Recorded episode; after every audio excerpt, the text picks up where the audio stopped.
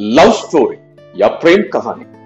ये सुनते ही आपके मन में, मेरे मन में कोई बॉलीवुड मूवी या कोई भी भाषा की मूवी याद आता हम लव स्टोरी सुनते ही हमें उस प्रकार की कहानियाँ ही हमारे ध्यान में आते हैं। क्या आपको लगता है कि ईश्वर का प्रेम एक लव स्टोरी कही जा सकती है?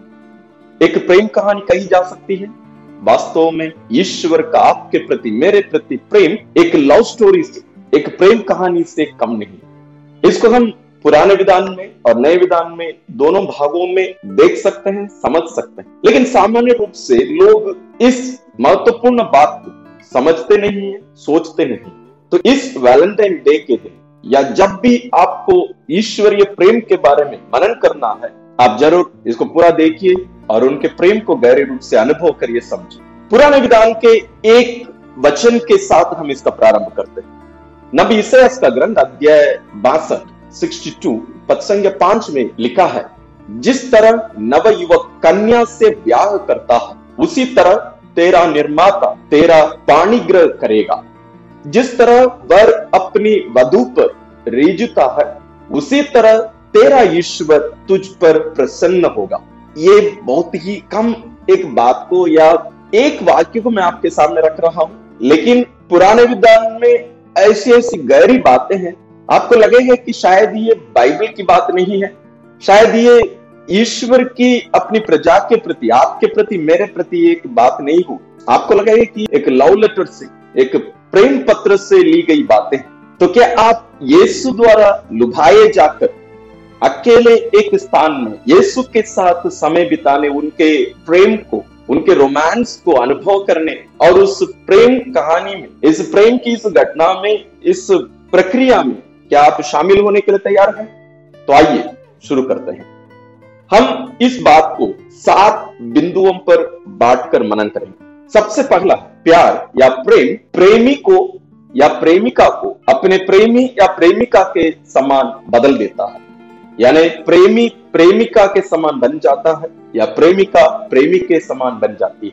इतनी शक्ति प्रेम को है। एक बहुत सुंदर कथन असिसी की संत क्लारा का। उसका अंग्रेज़ी का जो ट्रांसलेशन है, वो स्क्रीन में है, आप देख लीजिए उसको। मैं उसको पूरा वैसे ही अनुवाद नहीं कर रहा हूँ, लेकिन उसका मतलब मैं आपको बता रहा हूँ। We become what we love and who we love shapes what we become हम जिससे प्यार करते हैं हम वही बन जाते हैं। जिससे आप प्यार करते हैं, वही आपको बनाता है। मतलब आज आप जिस रूप में अपने आप को पाते हैं, उसका कारण आपका प्रेम है। संत क्लारा आगे कहेगी if you love things we become a thing यदि हम कोई चीज़ से प्यार करते हैं तो हम उस चीज़ के समान बन जाते हैं।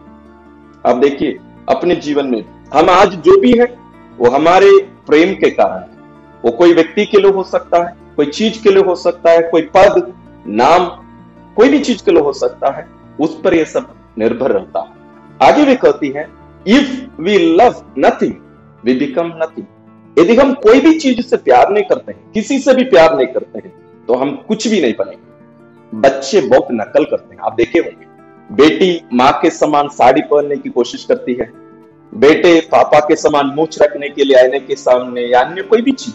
माने माता पिता के समान नकल करने की जो रुचि है, जो इच्छा है, या उनके समान दिखने की जो इच्छा है, वो बच्चों में बहुत रहता है, बहुत नकल करने की कोशिश करते हैं।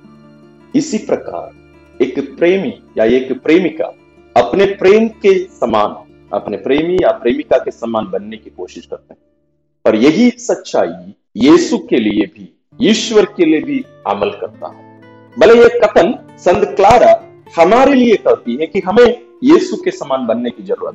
लेकिन हम आज इस बात पर मनन कर रहे हैं कि ईश्वर हमसे इतना प्यार किए कि वे हमारे समान बन गए।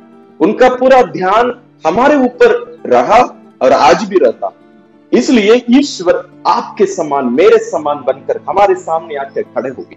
पुराने विधान में हम जिस ईश्वर को बातें करते सुनते हैं, नबियों के द्वारा और अन्य माध्यम से लेकिन इसराइली ईश्वर के उन प्रेम भरी बातों को समझ नहीं पाए, इसलिए ईश्वर हमारे समान मानव बनकर, मनुष्य बनकर हमारे सामने खड़े हो गए। उनका प्रेम हमें हमारे समान बना दिया, हमारे समान। इसके बारे में हम इसके ऊपर बहुत सारे वीडियोस बनाए उसका लिंक्स हम डिस्क्रिप्शन में दे रहे हैं।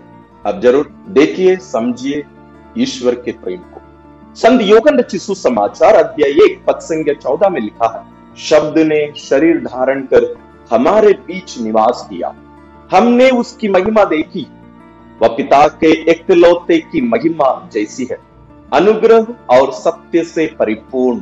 ईश्वर जो परम शक्तिशाली है, सर्वव्यापी, सर्वज्ञानी है, उस ईश्वर के प्रेम को इसराइली, यानी मनुष्य, स्वीकार नहीं कर पा रहा था कि कैसे ये सर्वशक्तिमान ईश्वर हम पापियों से, हम मनुष्यों से प्यार कर सकता है। ये लोग समझ नहीं पा रहे थे। इसलिए ईश्वर हमारे समान बनकर, हमारे सामने खड़े हो गए, देखो, मैं तुम्हारे समान बन गया। तुम डर रहे थे कि ईश्वर हमसे कैसे प्यार कर सकते हैं? तुम डर रहे थे कि सर्वशक्तिमान ईश्वर जो परम पवित्र है, सर्वज्ञानी है, जो मेरे बारे में, हमारे बारे में सब कुछ जानते हैं, वो मुझसे कैसे प्यार कर सकते हैं? ये संकोच, ये बातें आप लोगों के मन में रही, इसलिए देखो मैं तुम्हारे सामने, तेरे समान खड़ा हूँ। जैसे तेरा शरीर है वैसे मेरा भी शरीर है। देखो छू कर देखो। मैं कोई भूत प्रेत नहीं। यीशु अपने पुनरुत्थान के बाद इन बातों को अपने शिष्यों के सामने पेश करते हैं, रखते हैं। ईश्वर वास्तव में शरीर धारण कर, देह धारण कर, हमारे समान बने, हमारे बीच में रहे, हमारे समान जीवन बिताए। क्यों? क्योंकि वे आपसे और मुझसे प्यार करते हैं। ईश्वर आपसे प्यार करते हैं। और उनका यह प्रेम आपके समान, मेरे समान बना दिया। और हमारे ये वैलेंटाइन हमारे सामने आकर खड़े हो गए। देखो, मैं आ गया। ये कोई मूवी की कहानी नहीं। जहाँ हम मूवियों में देखते हैं कि बहुत बड़ा अमीर व्यक्ति अपने पूरा धन, दौलत, अपना परिवार त्याग कर कोई गरीब लड़की से या लड़के से प्यार करने निकल जाते हैं। वो ये सब कहानियाँ हैं। ज़रूर इस दुनिया में ऐसी बहुत सारी घटना घटी है, वास्तविक रूप से। बहुत सारी घटनाएँ घटी। लेकिन हम यहाँ बात कर रहे हैं एक सच्ची एक वास्तविक, ऐसी प्रेम के बारे में, हम ऐसे एक प्रेमी के बारे में बात कर रहे हैं, जो सर्वशक्तिमान है, सर्वव्यापी है, सर्वज्ञानी सब कुछ उनके अधीन है। वो एक निरय मनुष्य बनकर, एक सृष्टि बनकर, अपनी सृष्टि के सामने आकर खड़े होकर कहते हैं, देखो, मैं तुम्हारे जैसे बन गया तुम मेरे प्रेम को स्वीकार करो। इस वास्तविकता को स्वीकार करो। ये कोई कहानी नहीं है, ये कोई कल्पना नहीं है, ये कोई समझने की केवल बात नहीं है। ये अनुभव करने की बात? है देखो, मैं तुम्हारे सामने खड़ा क्या आप यीशु को वास्तव में जैसे वे हैं, वैसे आप स्वीकार करते हैं या नहीं? क्या आपके मन में आपके प्रति यीशु का जो प्रेम है, अटूट प्रेम है, असीम प्रेम है, क्या उस प्रेम में कोई संकोच है, कोई डाउट है आपको? नहीं होना चाहिए। इसलिए हम हर साल क्रिसमस मनाते हैं। इस महान रहस्य को पूर्ण रूप से अपनाने के लिए, मनाने के लिए, केवल यीशु का क्रूस स्मरण केवल नहीं, बल्कि उनका शरीर धारण, मानव रूप में उनका जन्म, बहुत ही महत्वपूर्ण बात।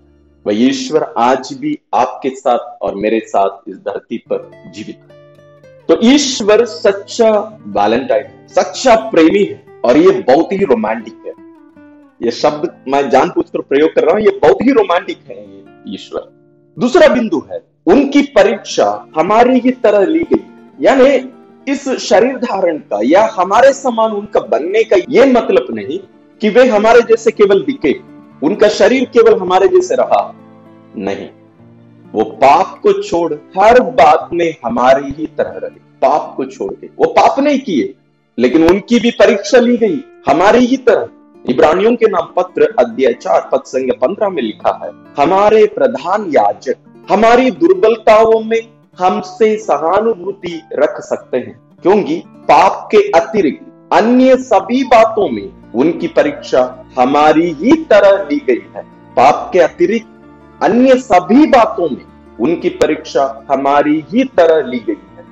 यानी ना केवल वे शारीरिक रूप से, मानसिक रूप से भी आपके समान बने, मेरे समान बने, आत्मिक रूप से भी आपके समान बने, मेरे समान बने। हर बात में केवल वे पाप नहीं किए, अन्य हर बात में वे हमारे समान बने इसलिए मैं इस दूसरे बिंदु को मैं लिया हूँ। भले हमें लग सकता है ये पहले बिंदु के साथ में मिलता जुलता है या उससे संबंधित है, ज़रूर। लेकिन इस बात को समझना, इस बात पर ज़ोर देना भी बहुत ही महत्वपूर्ण है कि वे हर तरह, हर चीज़ में आपके समान बने, मेरे समान बने, केवल दिखने में नहीं, हर बात में। यह है उनका वास्तविक प्रयोग। यह हमें ले चलता है तीसरे बिंदु पर। दूसरे बिंदु पर हमने देखा है कि वे पाप को छोड़ अन्य हर बात में आपके समान, मेरे समान रखे लेकिन तीसरे बिंदु में हम देखते हैं कि वे स्वयं पापी बन गए। उनके पापों के कारण नहीं, बल्कि आपके पापों के कारण, मेरे पापों के कारण। हम सभी पापी ठहराए गए हमारे कुकर्मों के कारण। ईश्वर के विरुद्ध उनकी आज्ञाओं का उल्लंघन करने के कारण हम सभी पापी थे, पापी हैं आज। इसलिए वे भी हमारे समान, हमारे जगह पर आकर, हमारे पापों का भागी बने। हमारे पापों का अपने ऊपर लिए। ये उनकी गलती नहीं। हम इसके बारे में, इसके पहले एक वीडियो बनाए हैं, हाल ही में ही। उसका भी लिंक हम दे रहे हैं कि कैसे यीशु पापी बने। मतलब अपने स्वयं के पापों के कारण नहीं, बल्कि हमारे कारण। कुरिंतियों के नाम संत पौलुस का दूसरा पत्र, अध्याय पाँच पद संज्ञा इक्कीस में लिखा है, मसीह का कोई पाप नहीं था। फिर भी ईश्वर ने हमारे कल्याण के लिए उन्हें पाप का भागी बनाया, जिससे हम उनके द्वारा ईश्वर की पवित्रता के भागी बन सके। ईश्वर ने अपने पुत्र को हमारे पापों का भागी बनाया, यानी वे पापी कहलाए, वे अपराधी कहलाए, इसलिए तो मारे गए। पुराने विधान से एक वचन लेकर हम इस बात को थोड़ा सा समझने की कोशिश करेंगे। जैसे मैंने कहा इसके बारे में हम एक पूरा वीडियो बनाए उसको आप पूरा देखिए इस बात को समझने के लिए। लेकिन एक वचन लेकर हम इसको थोड़ा सा यहाँ इस संदर्भ में समझने की कोशिश करेंगे। नबी इतिहास का ग्रंथ, अध्याय तिरपन पद संख्या छह का दूसरा भाग। उसी पर प्रभु ने हम सबके पापों का भार डाला। उसी पर प्रभु ने हम सबके पापों का भार डाला। पद संख्या ग्यारह में लिखा है, उसका दूसरा भाग, उसने दुख सहकर जिन लोगों का अधर्म अपने ऊपर लिया था, वह उन्हें उनके पापों से मुक्त करेगा। देखिए, आपके और मेरे पापों को हमारे प्रेमी, हमारा सच्चा वैलेंटाइन यीशु अपने ऊपर लिए। वे ना केवल हमारे समान बने, यानी हमारे समान दिखे शारीरिक रूप से, वे ना केवल मानसिक रूप से, आध्यात्मिक रूप से आपके समान और मेरे समान बने बल्कि हमारे उस पाप की स्थिति का भी वो सहभागी बने। हम पाप की स्थिति में फंसे हुए थे, पड़े हुए थे। और ईश्वर का पुत्र, सच्चा प्रेमी, सच्चा वैलेंटाइन यीशु आकर अपने आप को पापी ठहराए। एक सच्चा प्रेमी, एक सच्ची प्रेमिका इस बात को समझेंगे कि अपने प्रेमी के समान बनना या प्रेमिका के समान बनने का अर्थ इससे कितना गहरे रूप से ये बात प्रकट करता है। इसलिए मैंने प्रारंभ में ही कहा, ये कोई कहानी नहीं एक मूवी नहीं है कोई कल्पना नहीं। यही है सच, यही है वास्तविकता। लेकिन क्यों? लेकिन क्यों? हम इसका जवाब यफेसियों के नाम संत पौलुस का पत्र अध्याय पाँच में इस बात को हम देख सकते हैं, इसका कारण क्या है? और ये जो मैं बातें कर रहा हूँ, वास्तव में उसका अर्थ क्या है, उसको समझने के लिए हमें इन तीन वचनों को पढ़कर मनन करने की ज़रूरत है। इसका संदर्भ है संत पौलुस पति पत्नियों के लिए इस अध्याय में इन वचनों में लिख रहे हैं। और वे पति पत्नी के बीच के संबंध को, यीशु और कलीसिया के बीच के संबंध के साथ तुलना करते हैं।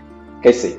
पद संज्ञा 25 से 27 तक ऐसा लिखा है। पतियों, अपनी पत्नी को उसी तरह प्यार करो, जिस तरह मसीह ने कलीसिया को प्यार किया।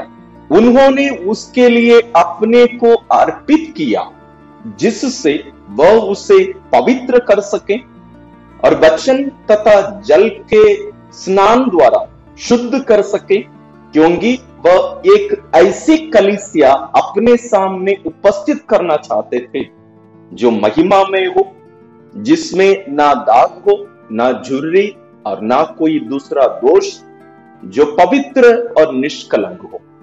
यही है लक्ष्य, यही है उसका उद्देश्य इन सभी कार्यों को करने का। मतलब हमारा ये वास्तविक प्रेमी, ये वैलेंटाइन ना केवल हमारे समान बनकर हमारे समान रहना चाहे, उसका उद्देश्य है हमें अपने समान बनाने का, हमें अपने पवित्रता के भागी बनाने का। जैसे हम पिछले बिंदु पर हमने देखा, हम देखते हैं कि यीशु अपनी वधु, अपनी पत्नी कलिसिया को पवित्र, अपने समान पवित्र बनाना चाहते यानी आपको और मुझे यीशु अपने समान बनाना चाहते उसके लिए वे हमारे समान बने। हमारी स्थिति में ही हमें मरने देने के लिए वो इधर नहीं आए। वो हमारे समान बने, ताकि हम उनके समान बनाए जा सके। इसका कनेक्शन क्या है? अभी आप सोच रहे होंगे, इसका कनेक्शन क्या है इन सभी बातों का? इसी अध्याय में यफेसियों के नाम संत पौलुस का पत्र अध्याय पाँच, पद संख्या इकतीस और बत्तीस में एक कनेक्शन आपको मिलेगा। धर्म ग्रंथ में लिखा है, पुरुष अपने माता पिता को छोड़ेगा और अपनी पत्नी के साथ रहेगा। और वे दोनों एक शरीर हो जाएँगे। यह एक महान रहस्य है। मैं समझता हूँ कि यह मसीह और कलीसिया के संबंध की ओर संकेत करता है। इसलिए कैथोलिक कलीसिया हमें शिक्षा देती है कि कैथोलिक विवाह जो एक संस्कार है, वो यीशु और कलीसिया के बीच के संबंध को प्रकट करता है। इसलिए हम देखते हैं कलीसिया में डिवोर्स नहीं होता। नहीं कर सकते हैं हम उसका कारण यही है। क्योंकि एक संस्कार एक चिन्ह है। वो एक सच्चाई को प्रकट करता है, प्रतिबिंबित करता है। एक कैथोलिक विवाह यीशु और कलिसिया के बीच के उस अटूट संबंध को प्रकट करता है। यह कौन सा अटूट संबंध है? कुरिंतियों के नाम संत पौलुस का पहला पत्र अध्याय बारह में हम इसके बारे में पढ़ सकते हैं। जहाँ संत पौलुस हमें बताते हैं कि कलिसिया प्रभु यीशु का शरीर है। कलिसिया प्रभु यीशु का शरीर है। और यहाँ यफेसियों के नाम पत्र अध्याय पाँच में वे हमसे कह रहे हैं, जैसे पति और पत्नी एक शरीर बन जाते हैं, उसी प्रकार ये जो सच्चाई है, जो इस दुनिया में हम देखते हैं, अपनी आँखों से अनुभव करते हैं, अपने दैनिक जीवन में, यह एक महत्वपूर्ण रहस्य की ओर संकेत करता है। कौन सा रहस्य है? यीशु और कलिसिया के संबंध। यीशु और उनकी कलिसिया, उनकी वधु, उनकी पत्नी एक शरीर। वे एक है इससे ज़्यादा गहरा रोमांटिक बात हमें कहाँ से मिली? जैसे मैंने कहा कि ये कोई मूवी या कोई काल्पनिक कहानी या कोई घटना, माने जो हम अपने मन घटित बातें करते हैं, वैसा नहीं। बाइबल में वास्तविक है। और अभी ये बात उठती है कि यदि ये सच है, अभी तक हम जो बातें की तो यीशु को पति के रूप में, दुल्हे के रूप में वर्ग के रूप में हमें बाइबल में देखने की ज़रूरत है। क्या ऐसी बातें बाइबल में लिखी गई है? क्या यीशु के बारे में नए विधान में ऐसी बातें लिखी गई हैं या नहीं? ज़रूर लिखी गई। तो आइए चौथे बिंदु में हम उसी पर मनन करते हैं। यीशु ही दुल्हा, पति या वर्ग है। संत योगन रचित सुसमाचार अध्याय तीन पद संख्या उन्नीस में संत योगन बप्तिस्ता कहते हैं, वधु वर्ग की ही होती है, परंतु वर्ग का मित्र जो साथ रहकर वर्ग को सुनता है, उसकी वाणी पर आनंदित हो उठता है। मेरा आनंद ऐसा ही है और अब वह परिपूर्ण है। जब ईश्वर का पुत्र शब्द मरियम से शरीर धारण किए और मरियम के गर्भ में रहे। इस दुल्हे को देखकर, इस वर्ग को देखकर, उनका जो मित्र है, वर्ग का मित्र, यानी योगन बत्तीस्ता उनकी माँ एलिजाबेथ के गर्भ में आनंद के मारे उछल पड़े। यहाँ वे उस बात को प्रकट कर रहे हैं। वर्ग का मित्र जो साथ रहकर वर्ग को सुनता है, उसकी वाणी पर आनंदित हो उठता है। हम इस बात पर इसके पहले मनन किए उसका लिंक हम डिस्क्रिप्शन में दे रहे हैं, जहाँ हम ये मनन किए थे कि जब मरियम एलिजाबेथ से मिले, वास्तव में उन दोनों के गर्भ में, एलिजाबेथ के गर्भ में योहन बपतिस्ता छह महीने के थे, माँ मरियम के गर्भ में, उनका पुत्र यीशु, ईश्वर का पुत्र, कुछ ही दिनों के थे।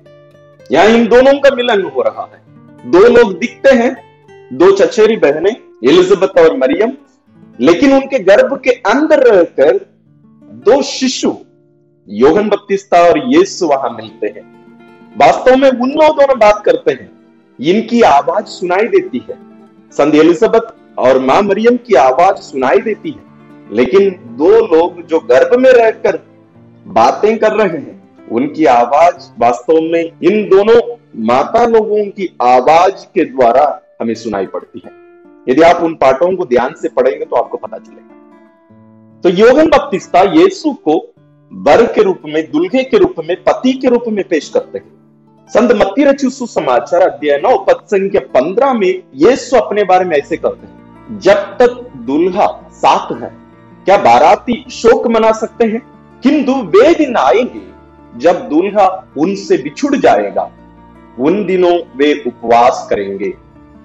यहाँ स्वयं यीशु अपने आप को दुल्हे के रूप में प्रस्तुत करते हैं। और अपने शिष्यों को बाराती के रूप में प्रस्तुत करते हैं। अब एक प्रश्न उठ सकता है। हो सकता है वो एक दृष्टांत के रूप में हमें समझने के लिए यीशु ऐसी बातें कर रहे थे। ठीक है, यदि मैं आपकी बात मानू, पूरा तो नहीं मान सकता। क्योंकि बाइबल में इसको गहरे रूप में हम और भी देख सकते हैं। आइए एक दो वचन और देख लेते हैं। कुरिंदियों के नाम संत पौलुस का दूसरा पत्र अध्याय ग्यारह पद संग दो में ऐसे लिखा है। मैं जितनी तत्परता से आप लोगों की चिंता करता हूँ, वह ईश्वर की चिंता जैसी है। मैंने आपके एकमात्र दुल्हे मसीह के साथ आपका वागदान संपन्न किया, जिससे मैं आपको पवित्र कुआरी की तरह उनके सामने प्रस्तुत कर सकूँ। देखिए कैसे संत पौलुस उस बात को और गहरे रूप में ले जा रहे हैं। वे कहते हैं आपके एकमात्र दुल्हे मसीह। तो यह बात स्पष्ट है। इसी बात को हम यफेसियों के नाम संत पौलुस का पत्र अध्याय पाँच में, पिछले बिंदु में हमने मनन किया। प्रकाशना ग्रंथ से हम एक वचन देखते हैं। वास्तव में वहाँ पूरा प्रकाशना ग्रंथ, ईश्वर के इस मेम ने, यीशु मसीह के विवाह के बारे में, पूरा पुस्तक उसी के बारे में। एक वचन मैं आपके सामने पेश करना चाहूँगा। प्रकाशना ग्रंथ अध्याय उन्नीस पद संख्या सात। हम उल्लसित होकर आनंद मनाए और ईश्वर की महिमा गाए क्योंकि मेमने के विवाहोत्सव का समय आ गया है। उसकी दुल्हन अपना श्रृंगार कर चुकी है। देखिए हम मेमने का विवाहोत्सव, उसकी शादी होने वाली है और उसकी पत्नी, उसकी दुल्हन कलिसिया श्रृंगार कर चुकी है, तैयार हो चुकी है। तो यहाँ बात स्पष्ट है कि यीशु सच्चा वैलेंटाइन और कलिसिया उनकी सच्ची प्रेमिका है, उनकी सच्ची पत्नी है, उनकी सच्ची वधु है। उनके इस प्रेम को प्रमाणित भी तो करना चाहिए, उसको प्रूव भी तो करना चाहिए। यदि आप किसी से प्रेम किए हैं, यदि आपका विवाह हो चुका है, या आप यूथ लोग हैं, या आप किसी से प्यार करते हैं, या किसी से दोस्ती भी करते हैं तो ज़रूर आप कहीं ना कहीं अपने साथी को, उनके प्रति आपके प्रेम को प्रमाणित करते रहते हो। या उनसे आप प्रमाण ढूंढते रहते होंगे। प्रूफ चाहिए हमें हर चीज़ क्या यीशु वास्तव में हमसे प्यार करते हैं या केवल ऐसे बोलते हैं? उसे भी हमें समझने की ज़रूरत है। तो आइए हम इस पाँचवें बिंदु में, हम देखेंगे कि यीशु कैसे सबसे बड़ा प्रेमी है। सबसे बड़ा प्रेमी है। सबसे बड़ा वैलेंटाइन है।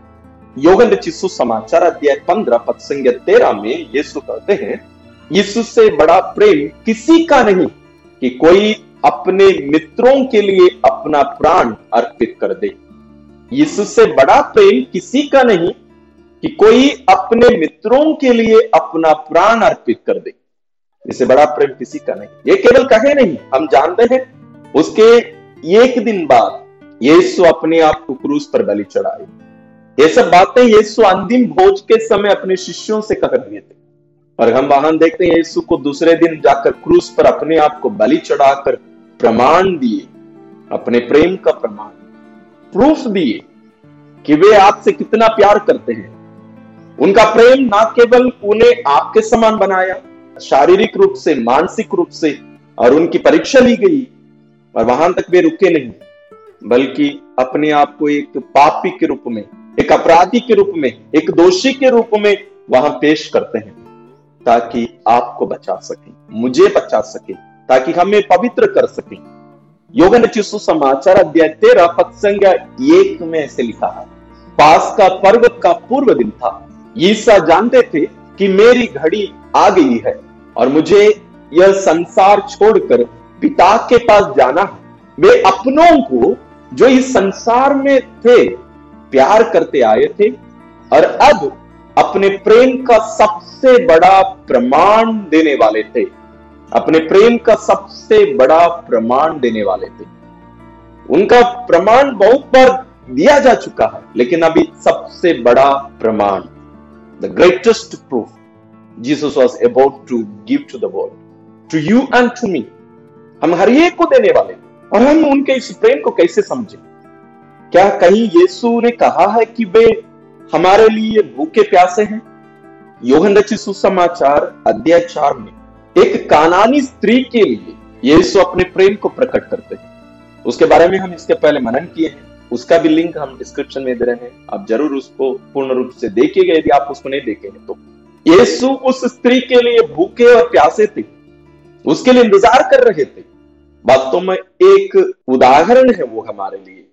हम हर एक के प्रति ईश्वर के प्रेम का एक उदाहरण है। संत योगन चिस्सु समाचार अध्याय 19 संख्या अट्ठाईस में यीशु कहते हैं, तब ईसा ने यह जानकर कि अब सब कुछ पूरा हो चुका है। धर्म ग्रंथ का लेख पूरा करने के उद्देश्य से कहा, मैं प्यासा हूँ। मैं प्यासा हूँ। पुराने विधान में यदि हम ईश्वर के प्रेम भरी बातों पर ध्यान दें, उनके रोमांटिक बातों को यदि हम पढ़े तो हमें पता चलेगा कि ईश्वर इसराइलियों से कितना प्यार करते थे, उनके लिए वो कितने प्यासे और भूखे थे। वही ईश्वर, अब मानव रूप में आकर क्रूस पर अपने प्रेम का सबसे बड़ा प्रमाण, प्रूफ देते हुए क्रूस पर से कहते हैं, मैं प्यासा हूँ। यीशु के इस जीवन अब तक हम जो छह बिंदुओं पर मनन करते आ रहे हैं यदि इस बात को यदि हम गहरे रूप से समझें और जाएँ तो हमें पता चलेगा कि ये जो क्रूस है, यही वह मैरिज बेड है। यही वो पलंग है जिसमें वर और वधु, पति और पत्नी एक होते हैं। जैसे पति और पत्नी ईश्वर के सामने आकर वैवाहिक जीवन में प्रवेश करते हैं, एक विधान करते हैं, उसकी पूर्णता वास्तव में उस पलंग पर होता है। वो एक प्रकटीकरण है। दैट्स एन एक्सप्रेशन और यीशु और उनकी कलिसिया के बीच के यह संबंध यह अटूट संबंध, एक शरीर का होने का संबंध, यीशु के विवाह का जो पलंग है, क्रूस पर प्रकट होता है। इसलिए उस क्रूस से, अपने उस पलंग से वे पुकारते हैं, मैं प्यासा हूँ, तुम आओ मेरे पास, मेरे साथ एक हो जाओ। देखिए आपके वैलेंटाइन, मेरे वैलेंटाइन को। हमें पुकार रहे हैं, मैं तुम्हारे लिए प्यासा हूँ मैं तुम्हारे लिए भूखा हूँ। तुम्हारे साथ एक होने के लिए मैं तेरे लिए प्यासा क्या वो 2000 साल पहले जो आवाज़ गूंजी, उनके उस वैवाहिक पलंग से मैरिज बेड से, क्या वो आवाज़ बुझ गई है? क्या वो आवाज़ वो इच्छा समाप्त हो गई है क्या यीशु की वो प्यास और भूख मिट गई है? नहीं नहीं। वही सबसे महत्वपूर्ण बात उसको हम सातवें बिंदु के रूप में हम मनन करते हैं। वो है, पवित्र कम्युनियन ही वह अपेक्षित, बहु प्रतीक्षित और इंतज़ार का क्षण ये तीन अलग अलग शब्दों को मैं इसलिए उपयोग कर रहा हूँ कि हमें इस बात को समझने की ज़रूरत ये अपेक्षित था इसी के लिए ये इंतज़ार कर रहे थे। यह बहु प्रतीक्षित था इसी के लिए वो प्रतीक्षा कर रहे थे। और यही इंतज़ार का वो क्षण था घड़ी, पवित्र कम्युनियन, जो हम हर मिसा बलिदान में यीशु के साथ एक हो जाते हैं।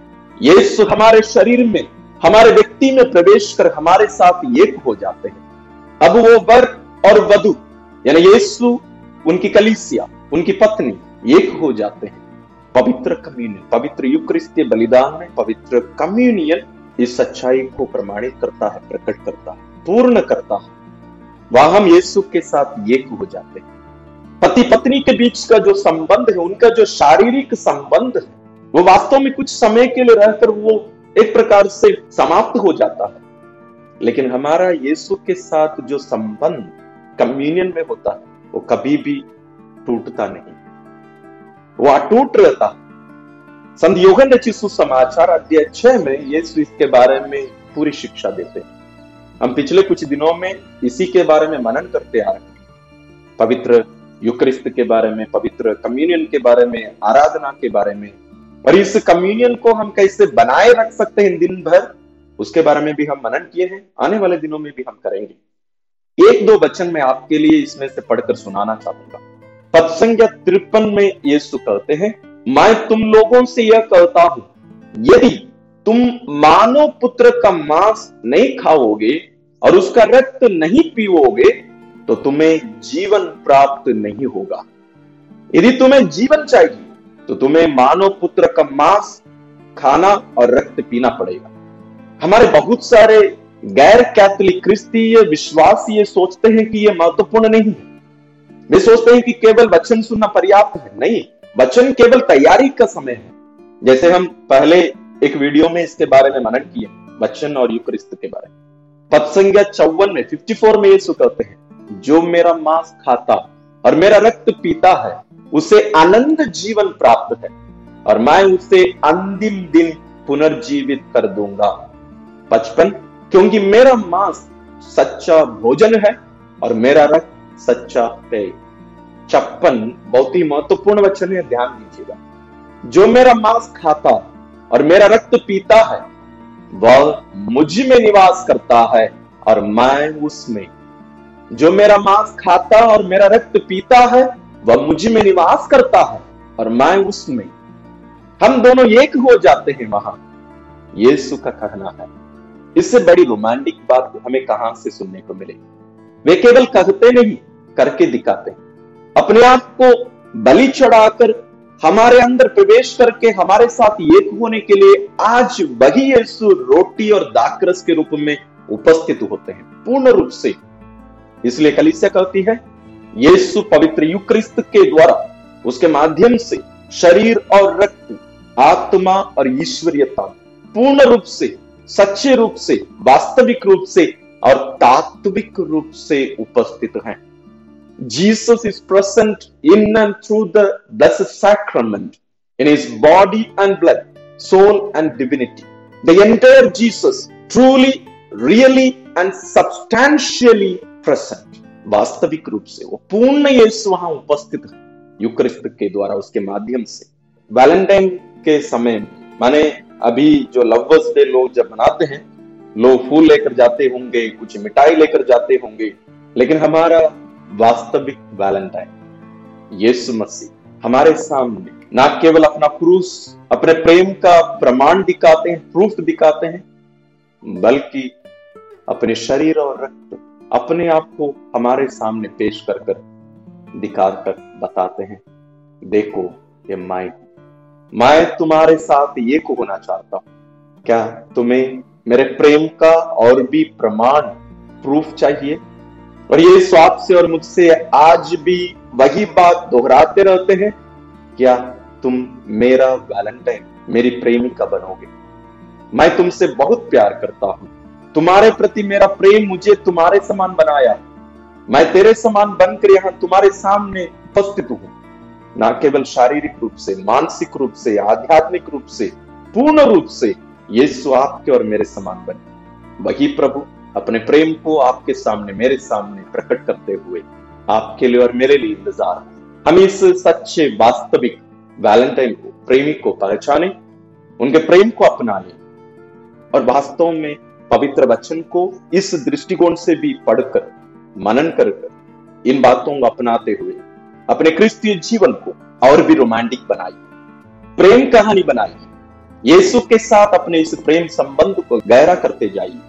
महान संतों के जीवनी को पढ़िए, उनके लेखों में ये सब बातें बहुत ही गहरे रूप से प्रकट होते हैं। एक उदाहरण है अभिला की संतरेसा मैं आपके लिए और मेरे लिए प्रार्थना करता हूँ, और आप भी प्रार्थना करिए हम सबों के लिए कि हम इस सच्चे और वास्तविक वैलेंटाइन के प्रेम को पहचाने, अनुभव करें, स्वीकारें, अपनाएँ और अपने आप को उन्हें दें, ताकि उनके और आपके और मेरे बीच का ये जो प्रेम कहानी है, ये जो प्रक्रिया है प्रेम की, ये पूर्ण हो जाए, ताकि हम सदा के लिए उनके साथ जुड़े रहकर, एक बने रहकर, स्वर्ग में सदा के लिए जीवित रहने पाए। वही वैलेंटाइन, वही युक्रिस्तीय प्रभु, आप सबों को आशीर्वाद प्रदान करें। Happy Valentine. Happy Valentine Day का मतलब ये नहीं, केवल फेब्रवरी चौदह तारीख को वैलेंटाइन डे, हर दिन वैलेंटाइन डे है। आपको लग रहा था वो गए कि फादर चौदह तारीख के बारे में बोल रहे नहीं। ये हर दिन हमारा और यीशु के बीच का प्रेम का दिन है वैलेंटाइन डे तो आप इस वीडियो को कभी भी देख रहे होंगे, कभी भी इसको सुन रहे होंगे, हर दिन हमारा वैलेंटाइन डे तो हैप्पी वैलेंटाइन डे आपको।